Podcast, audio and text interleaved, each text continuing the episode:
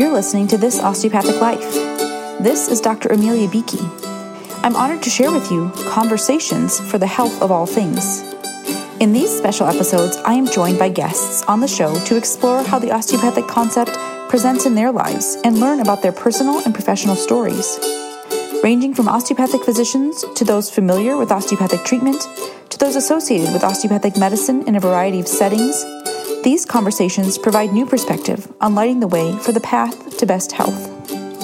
Please note that while I am a physician and may interview other physicians, this podcast is intended to share general information and encourage discussion about medicine, health, and related subjects.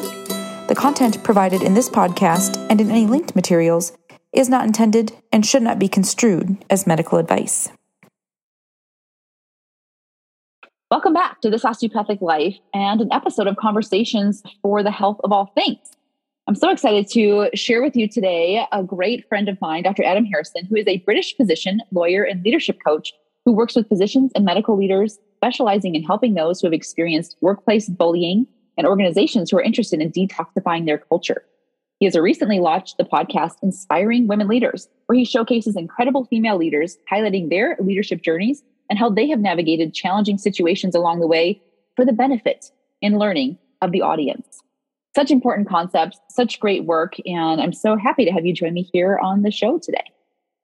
Oh, thanks so much for having me, Amelia. I'm really grateful, I'm really excited about this. Well, we have so many places we could go with the story, but let's go back to how did you get into medicine and law and coaching? And how has that brought you to where you are today?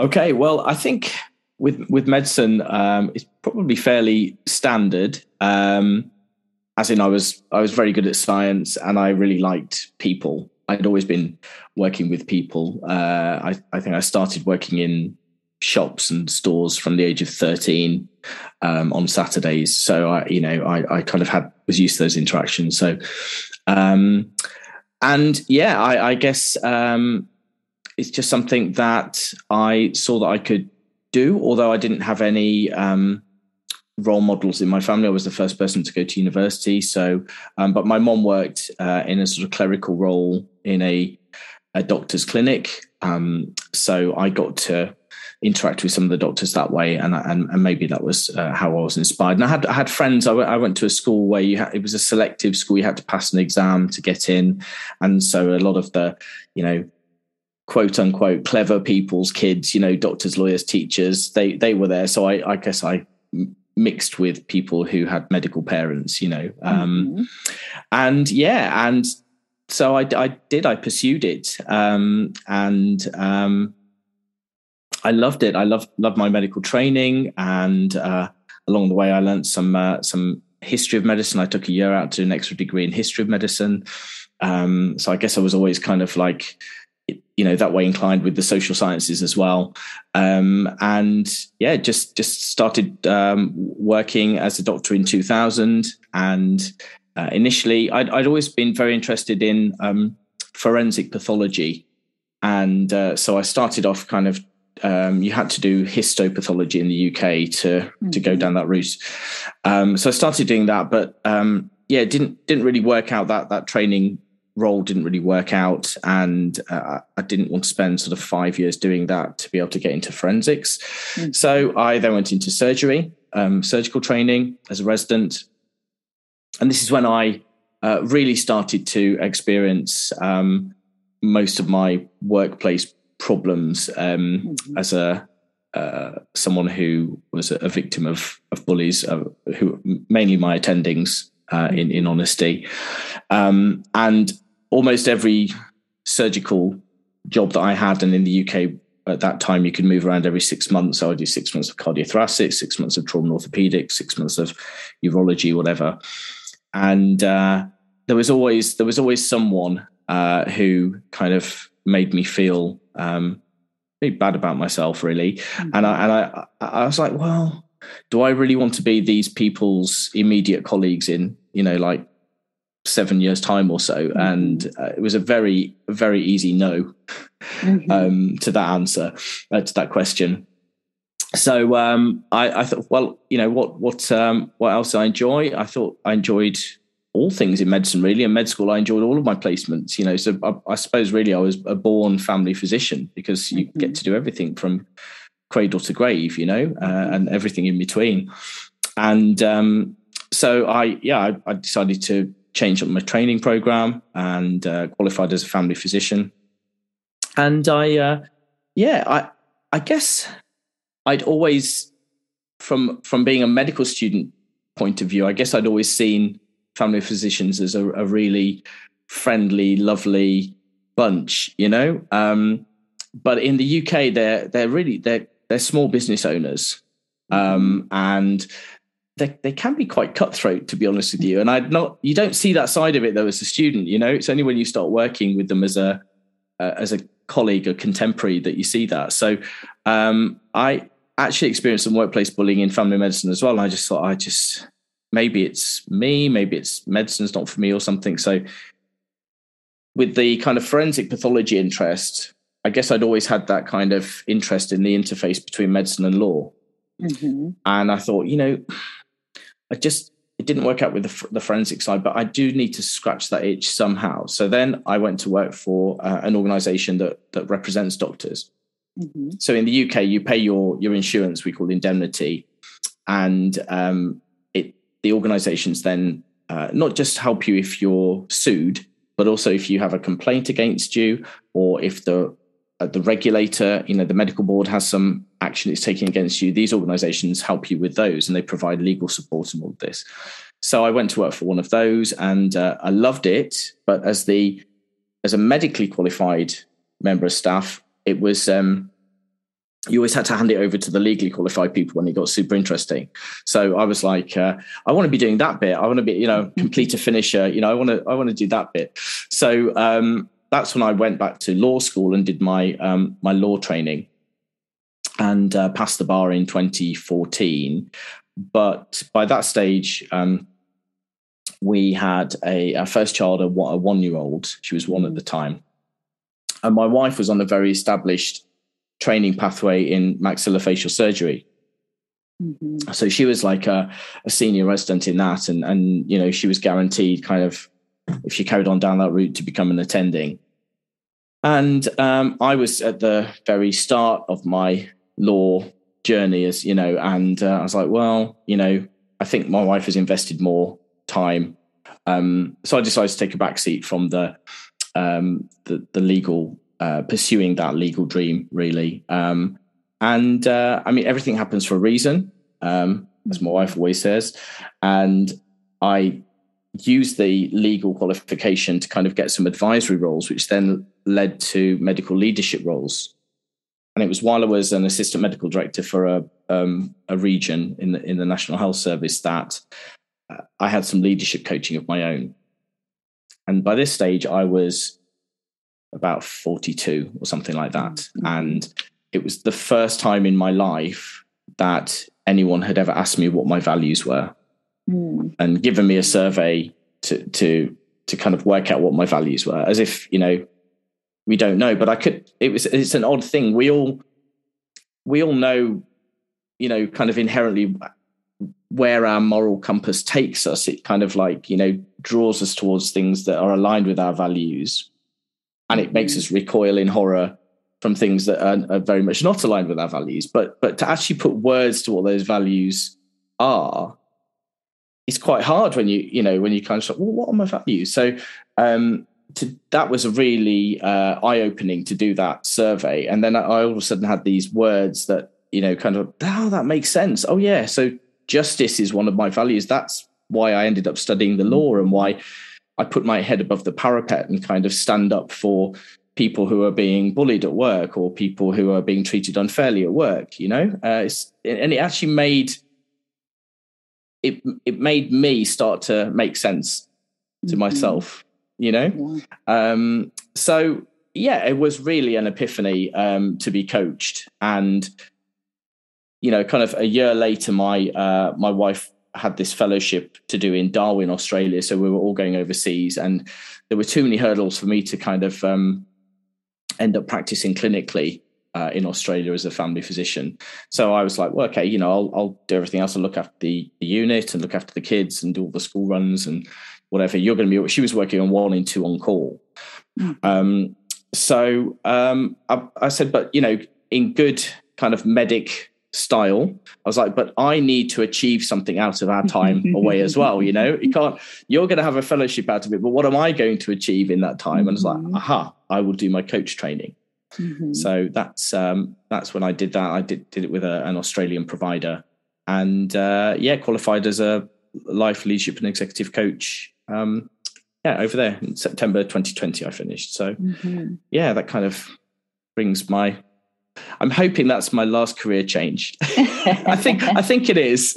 Yeah, I'm, I'm career expansion, now. career integration. you know, just bringing them all together, and you know that key area, and we've talked about in different iterations of workplace bullying, which often isn't addressed. It isn't even you know acknowledged in the mm-hmm. practice of medicine. Sometimes we just see it. It's just part of the culture. You know we talk about hazing and we look at different systemic shifts. You know here we've maybe made a work hours restriction and that's it right? We've taken care of all yeah. of the the problems that we have in the practice of medicine. So how do you bring that forward? And in coaching perhaps the follow-up question is how do you help individuals see what is theirs to change and that they aren't right to blame like you mentioned we often think it must just be me right like i just must not fit the surgical mold and and that's why this is happening so how do you bridge yeah. those gaps yeah, you're right. It's it's really difficult um, because there's a huge amount of self blame and shame associated with it, and um, and and so there's you know stigma attached to that because you know doctors we're you know we're generally quite forthright people, educated people, confident people, um, assertive people, um, and that's you know that demonstrates a chink in the armor, doesn't it? If we start to say, uh, you know, I've been bullied and this is how it's affected me. So it's really quite taboo still. Mm-hmm. Um, but I do I do have a, ma- a mantra for my uh, for my clients, and part of that is most importantly, it isn't your fault. Mm-hmm. And then leading on from that is you're not alone. And then the, yeah. the last the last part of it is you have no reason to feel ashamed. But how how I demonstrate to people that they're not alone is that I I, I just I just pull the I pull the data you know and i said these these studies show and there's a few national health service studies and there's a, a few a lot of studies from the um, the workplace bullying institute in the states you know uh, ruth and, and gary Namie. Mm-hmm. and there's some phenomenal data actually and you know it kind of uh, made me think about this well okay so if it's i mean there was a very very famous study in uh, in JAMA but it was it's it's a it's a pretty old study uh, it's about 50 years old or something like that. It's, it's mm-hmm. a it's a pretty old study, but it basically uh, looked at a, a cohort of, um, of, of medical students as they progress through their career. So it kind of like surveyed them when they were students, then when they were residents, and then when they were attendings. And although something like 40, the low 40%, like 42% or something of them had experienced what they felt to be some kind of bullying as medical students, by mm-hmm. the time that same group of people were attendings, it was like in the 80s. So I sort of say to people, look, you know, um, you know, the walk along the ho- hospital corridor, hospital corridors are, you know, generally notoriously quite long, and you're going to pass lots of people on that walk. So if you pass um, another nine attendings and you're someone who feels they've experienced workplace bullying, then out of those nine, there's going to be at least seven of them. Seven of your mm-hmm. colleagues who you kind of like, you know, hi, how you doing? Mm-hmm. You know, kind of pass pass courtesies with, who are in the same boat or have been in the same boat as you.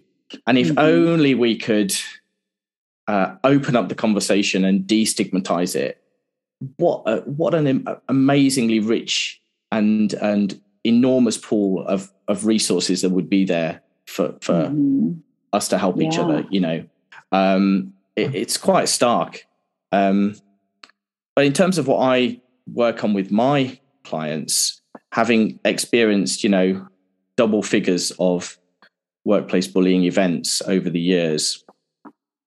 The things that the way it's made me feel is it's made me feel um, very worthless. Like i don't you know i don't deserve to be there. Like you know some of them are like you know mm-hmm. just get out of my sight get out of my or you know mm-hmm. you're you're less you're less than useless. Just you know i don't i don't want to see your face again today. Mm-hmm. you know and you feel like you know the muck on the bottom of someone's shoe when they've trod in you know doggy doggy do mm-hmm. you know? And um that that you know just obviously kind of like leads on to imposter syndrome because then you're like well i don't i don't feel like i'm good enough. I don't deserve to be in this job. I don't deserve to be in this in in this post in this esteemed mm-hmm. institution you know?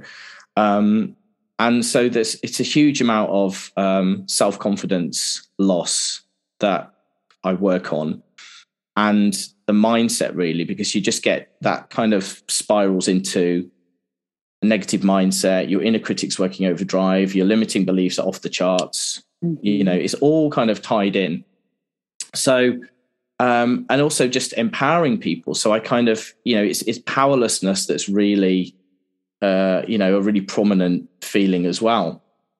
And so I help people deal with the acute stress of the situation, mm-hmm. you know, how they're feeling when they're being bawled at on the ward in front of their colleagues or when they're being subtly undermined, because there are multiple guises in which this takes place. Right.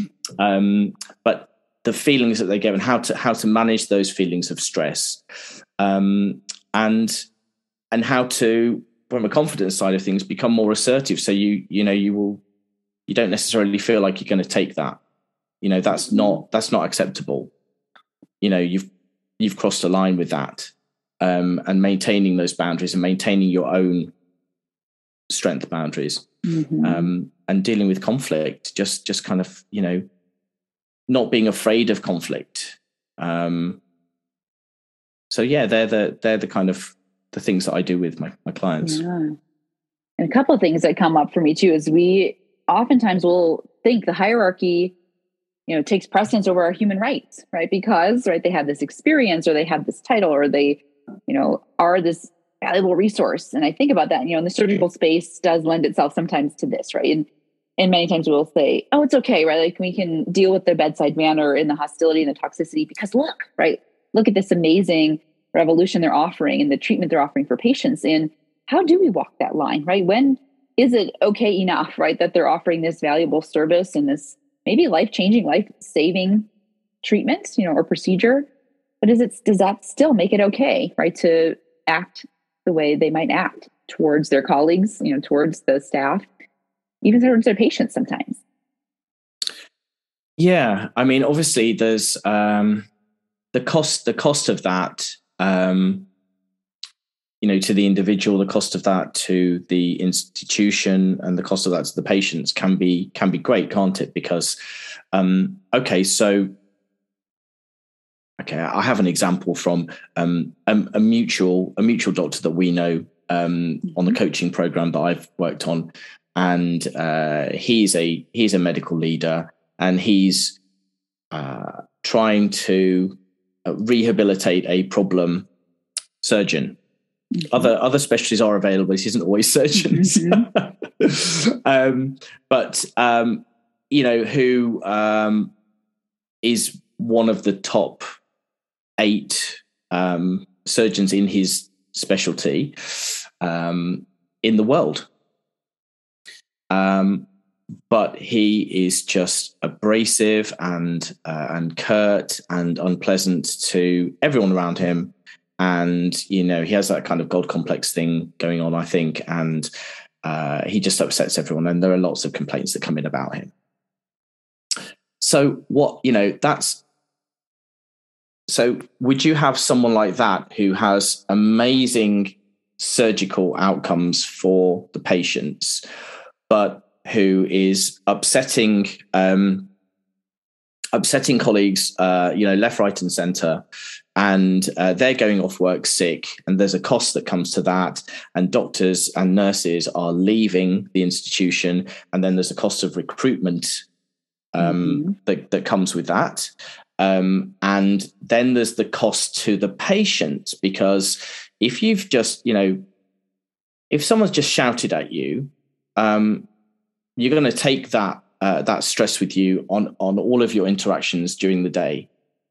Um, yeah. So you know you get out of get out of my OR. You know, you're useless, and an instrument's thrown at you or something like that. Okay, and then you're very shaken and you're very upset, and then you're you know your head's not in the game when you're asked to go and review a patient who's unwell. Mm-hmm. And then what might be the cost of that? That that patient actually their outcome is worse because of the way you're feeling. Mm-hmm. And there's also the effect of people who witness the way you're being treated. Mm-hmm. And they also are distracted, not to the same yeah. extent. So if you think of all that, you know, there's the kind of the extra morbidity costs on the other patients, then there's the cost of recruitment. And if you kind of add all this up, is it um, you know, you know, how how do you reconcile that with the value of this amazing surgeon who does great mm-hmm. work? You know, so yeah. And the part that comes through for me too is thinking about, of course, like coaching and healing capacity and the osteopathic vantage point of the health of all things is what about that surgeon? You know, so the book What Happened to You, right, with Oprah and I can't think of the co-author because Oprah is so much easier to remember in the moment. but why, right? And is that necessary? Like, is that a necessary part to become, you know, the top eight in the world to hmm. create those boundaries and bristling so that you know there's some barrier because if you're seen as human right is it too vulnerable to then take on these tasks? And so do you have the opportunity to work with the bully you know in this experience? Does that come through for you? Um, i have had a uh, a handful of clients who have been how can i put this? Um, it has been suggested to them by their managers that they get some coaching um, mm-hmm. because they have uh, a certain manner that may upset people and mm-hmm. um, you know it's an opportunity for them really to reflect on themselves and see whether there's any room for improvement um, so i i have um, not as many as people who have been targeted in in bullying and i would like to work with more of the you know bullies or the perpetrators, should we say? Mm-hmm. Um, because you know, again, um, someone like that, if they end up being being fired, you know, they that does create a huge cost to the organization to replace them, mm-hmm. um, and also, you know, clinically they were brilliant, um, mm-hmm. but you know. None of us are irreplaceable, even though some mm-hmm. people think that they are, you know.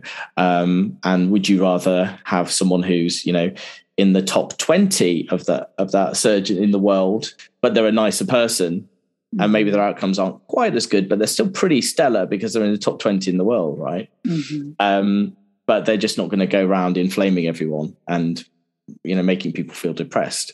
Mm-hmm. Um, but yeah, um, I would like to I would like to work with more, but I think institutions find themselves in that difficult position of um, if you're singling someone out, then there's some potential kind of employment law backlash sure. mm-hmm. from that. Um, so I suppose the the best way to to deal with it is let's say you have um, a leadership coaching program for let's say 10, 10 attendings. And really that whole course on um, and that whole program on inclusivity and diversity and equity in the workplace and all of that all of the things and kindness in the workplace that we want really just to be working on this one person. And the institution know yeah yeah yeah. So you put it on for the whole group so there's no one's being singled out. And then uh, hopefully that person will be looking around at their nine excellent colleagues who are really kind leaders mm-hmm. and learning from them.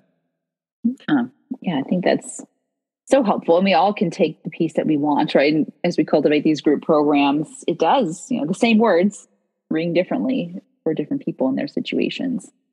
Yeah. I'm curious, and this is such important work. So, how has all of this, right? So, physician and lawyer and coach, brought you to this moment and we're recording this right on launch day of podcaster. And how did you come to choose your podcast mission vision title as inspiring women leaders? I mean honestly it's been my my great um fortune and blessing to have worked for and with some amazing female leaders over the years in in medicine and in coaching, and um, it's it's a shame it's a shame to say this as a as a man, but the the worst the worst leaders that I've worked for and the worst perpetrators of bad behavior have have been men, um, almost almost exclusively, and yeah, it just kind of hit me when um, actually when we when shortly after we'd arrived in Australia, which was in, in, July 2019, so about a month, a month or two after that, and I was just having a conversation with a friend of mine. He's another uh, family physician who's a well-being expert as well, and I said, you know, I really want to put on some kind of conference um, to showcase, um, you know, these this, the skills and expertise and just great leadership styles that these women that I've worked with um, have and that they can share with the world if they're if they're willing to do it you know? And um and you know kind of I was thinking about it planning it a little bit and talking to some uh, you know event organizers and things. And then the pandemic came along about six months later and then we ended up having to stay in Australia for six more months you know hardship mm-hmm. but you know someone has to do it. Um and um you know it just kind of went went by the wayside a little bit. Um but it, it's just been yeah, gnawing at me, I think.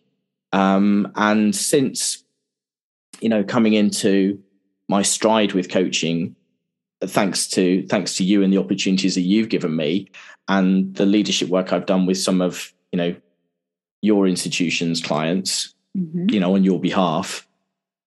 And uh, you know, being being in circles like in the in the EntreMD Business School, where so so many of our colleagues have podcasts, mm-hmm. and it's just like, well, this this is a transferable idea. This is something that I can bring onto actually a much bigger stage, a much bigger platform, because it's not just going to be a face to face conference down in London that 50 or 100 people might go to who are just British and they're just mm-hmm. interested. Uh, so you're almost attracting the wrong crowd anyway. You want to you want to inspire people who are um, not aware of what great leadership mm-hmm. is, you know, in a way. Um, and now there's this, you know, this this thing about podcasts is you can actually reach everyone, reach ears around the world. Mm-hmm. It's amazing, isn't it? You know, so it so it's it's it's far reaching and um, yeah, it's it it's just something that I I had to do um, as a as a strong male ally and as a father of two girls and mm-hmm. a husband to an absolutely amazing um, female leader, a female medical leader, and and son and brother to three amazing women. Um, I just had to do it. Uh, it was not it was not negotiable. It's just a calling. Mm-hmm. Yeah, to share it, so to share fantastic. all these, you know, um, nuggets with the world. Mm-hmm. Yeah, and allyship is so important and so powerful. So, congratulations and happy birthday to Thank you. yeah, we'll note this. Celebrate it. I'm I partnered this osteopathic life's birthday with mine just for my own date keeping. So oh, that's a that great idea. Solution for that. Yeah. Well, I, I can have two celebrations a year, and I like the Queen. Absolutely. exactly. I love it. And so as you look for, like you mentioned, maybe your last career change, you hopefully, likely, and you know, the podcaster, right? We we didn't have that one in there yet, and we've tacked it on now. So what do you see? Let's look forward for this next year. You know, what is most exciting for you? What are you looking most forward to? What do you see coming out of this integration of all the ways you have trained yourself up in the world? Okay. So it's it's interesting actually because I do even though I qualified as a lawyer, um, I never practiced, uh, but I I still have a legal mindset for some things. So I'm I, I, still kind of like I've got a couple of clients that I will talk about um, some of their HR processes with them, uh, or how they might be coming across to their employees and how to be quite careful you know, mm-hmm. in that way, the way they're perceived uh, as leaders and how that could backfire potentially. So I guess that kind of occasionally comes into my um, my coaching work. I guess primarily, you know, I'm a, I'm a, a, a doctor who has worked in lots of different specialties. I've worked a lot in hospital. I've worked a lot in in the community, and um, you know, I've been I've experienced workplace bullying. I've experienced career transitions a lot, as we've said. Mm-hmm. Um, I burnt out at least a couple of times that I know of, and so I have all these experiences um, that you know. While I'm not unique, I'm quite a, an unusual package, mm-hmm. um, and you know, so the um, the co- the coaching thing is just for me. It's it's amazing. It's it's such a great opportunity to kind of like tie everything together. Mm-hmm. Um, and I I I just I'm I'm so you know I know that you've spoken to some of the people that I've coached and you know oh they've said really good things about you. I will come off those calls euphoric. Mm-hmm. And I'm I'm in the UK and I'm coaching people in the states. The vast majority of my my clients are um, American, and it'll be late at night. It'll be a nine till ten p.m. here, you know, mm-hmm. just to to fit fit around them. To be fair, they're really flexible with me, um, and I, I, won't be able to get to sleep for a couple of hours because it's just been an amazing session. And I, I so I, I I know how much I love it, but obviously I want to um, make as much impact and serve as many people as possible. So um, I'll always carry on with you know one to one individual coaching, but I have some um, group program plans. I have mm-hmm. a um, so the I'll come back to the podcast. The um, mm-hmm. I have a bullying program that I'm starting in the fall.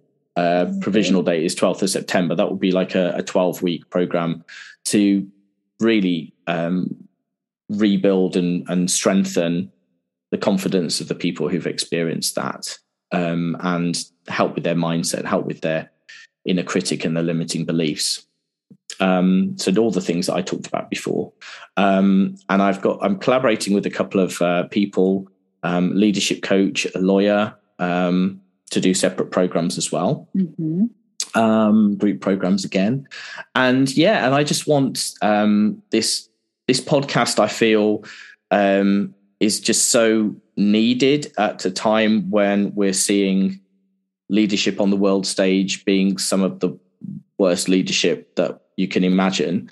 Um, mm-hmm. there's such a need for, you know, inspiring and um, amazing leadership messages, and that's what my guests all bring. And so, I, I see I see this as starting as a podcast, but hopefully becoming a movement. You know, I would I would mm. love mm-hmm. to come over to the states and for us to have a have an inspiring women leaders conference or retreat or something like that. Yeah, where we absolutely. where we get you know people who have been on on my show like yourself mm-hmm. um, and actually come up and, and and talk for half an hour or we do like a, a fireside chat on the stage and we, we talk through stuff. Um, you know so this, the sky's the limit. Yeah. So. i'm fully in support of that. Well thank you for bringing all of that forward. And we've heard so many ways but as we consider all the different contributions you're making how would you say that you see yourself for the health of all things? My my priorities are to um, to help those people um, and mainly physicians because it's my wheelhouse um, who have experienced workplace bullying and feel desperate um, feel so rock bottom in confidence and their own sense of empowerment uh, because I've been there for me, I, I want to help as many people as I can kind of turn turn that around and make them mm-hmm. stronger, confident, empowered people.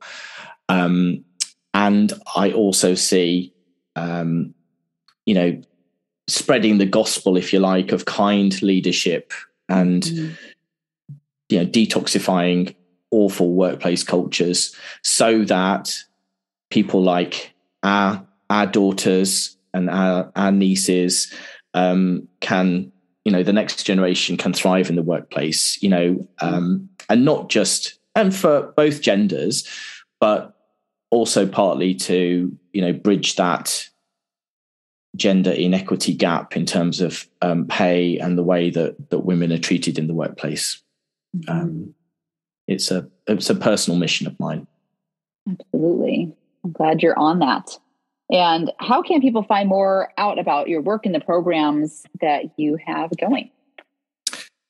Yeah, um, my website is just uh, www.dradamharrison.com. So that's D R A D A M H A R R I S O N.com, or one word.